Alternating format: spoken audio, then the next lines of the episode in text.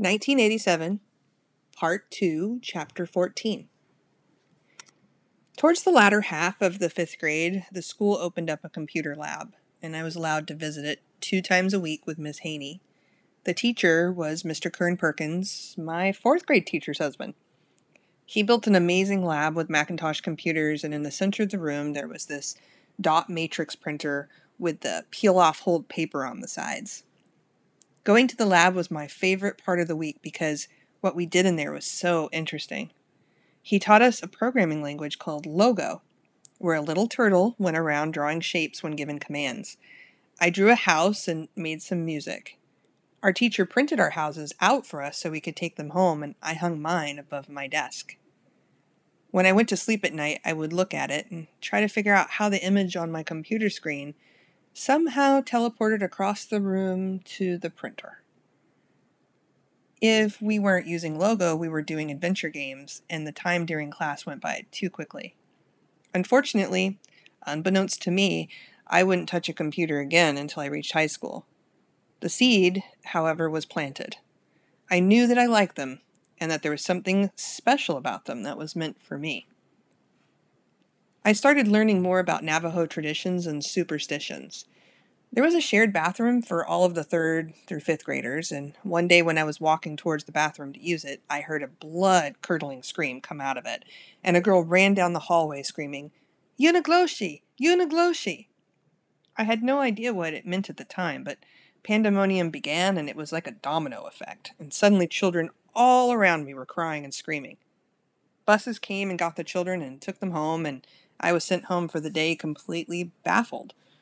I asked other children what was going on, and they told me to be quiet and never to speak about it. For those of you who have read Harry Potter, yee naaldlooshii are basically Voldemorts or Minecraft Endermen. If you engage with them for too long, you die.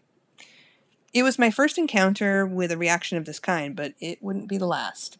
The older we became, the frequency of these occurrences increased. We had school assemblies where both Navajo and Hopi traditions were common. Long ago, these were warring tribes, but the Hopi had their island of reservation that was inside of the Navajo reservation, on majestic mesas, and there's been lasting peace. You can only visit one of these mesas as an outsider. The Hopi people have incredibly beautiful clothing, weaving and dolls, but some of their ceremonies are a thing of nightmares. They're designed to be scary. They have something called a nataska, which is an uncle of the ogre people and is a device used to scare children into being always on good behavior. They go door to door asking for gifts of food, and if they're not satisfied with the gifts or the children's behaviors, they would kidnap, kill, and eat you. Naturally, they're always satisfied, and the children never end up on their dinner plates. But this was a long-standing tradition that also was played out at school. I was mortified when the Nataska came to school. Their face masks were large and scary, and they carried a bow and a knife, along with a potato-looking sack. Their face masks clacked and made knocking noises, which added to the fear, and every now and then they'd gather a child from the crowd, stuff them in a sack, and then that child would disappear until later in the day. The child stuffed in the sack screamed in terror, and the children around that child screamed, and I was always thankful that they never chose me. Hopi stories, traditions, and culture are taught to each generation through storytelling, dancing, and dolls called kachinas. Some refer to the kachina as a religion, and there are many kachinas, but the most important were performed during our school ceremonies. We had dancers that looked like hummingbirds, snakes, and buffalo. We also had clowns. Two clowns I remember the most, the Mudhead clowns and the Kosari, would provide comic relief between stories through songs about spirits, animals, rains, and crops. It's difficult to find photos of humans dressed in these kachina costumes, as it's considered rude to photograph them and it steals their spirits. Generally, a lot of Navajo and Hopi people do not enjoy being photographed. There are exceptions, but I've found it to be rare. Below, I've included some kachina dolls um, that you'll just have to imagine as people dancing. I included a photo of a beautiful Hopi girl getting her hair done into buns. Navajo women typically have their buns in the back, and only one of them. Some Hopi traditions seeped over into Navajo culture, so you'll see some of their dolls have similar themes. I grew quite fond of Hopi culture. For one, it was quite beautiful and full of rich history and traditions, and two, they were generally peaceful people who had their lands taken from them and were forced to be occupied by the largest native tribe in the country, the Navajo. Through U S government intervention, they had much of their grazing lands and ancestral lands removed from them, and now they have a small piece left, surrounded by a tribe that holds similar but very different values. While peaceful, there are still lots of tensions to this day over a variety of issues, but they remain dedicated to their distinct culture, which I've always admired.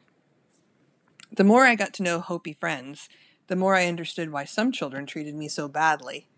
I was in a place I was never meant to be, and the wounds of these children's parents and grandparents were still open. These children that I went to school with had living grandparents that were forcibly kidnapped by government officials and sent to boarding schools. They were watching their culture and history drain away as kids grew up and moved to more urban areas and adopted the types of culture they saw on T V and music videos. Their languages were disappearing. I knew this wasn't my fault, but I also was aware that people who looked like me caused a lot of this pain. I was an outlet for the ills of past sins. People often wonder how I became libertarian, and I think just like the seeds planted by working with a computer two days a week for six months, seeing and experiencing the aftermath of gross government intervention set me on this path pretty early.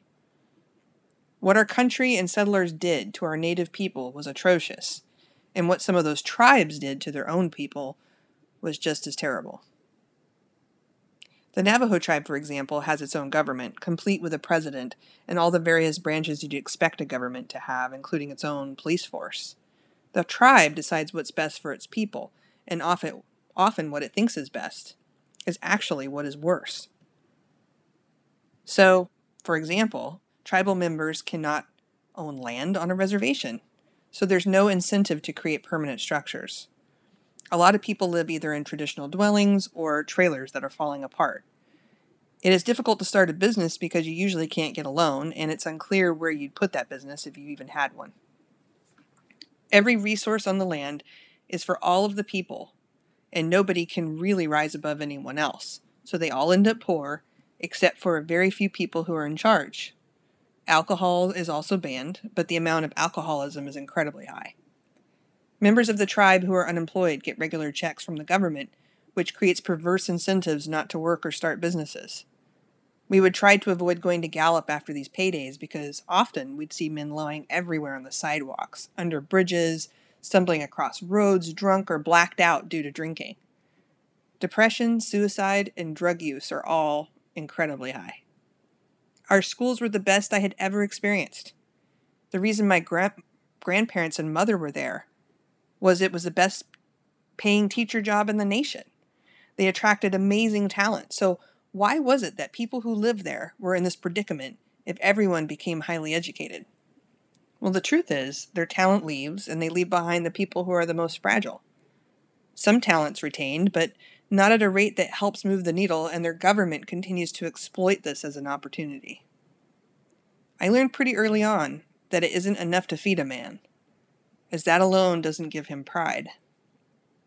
There was something missing.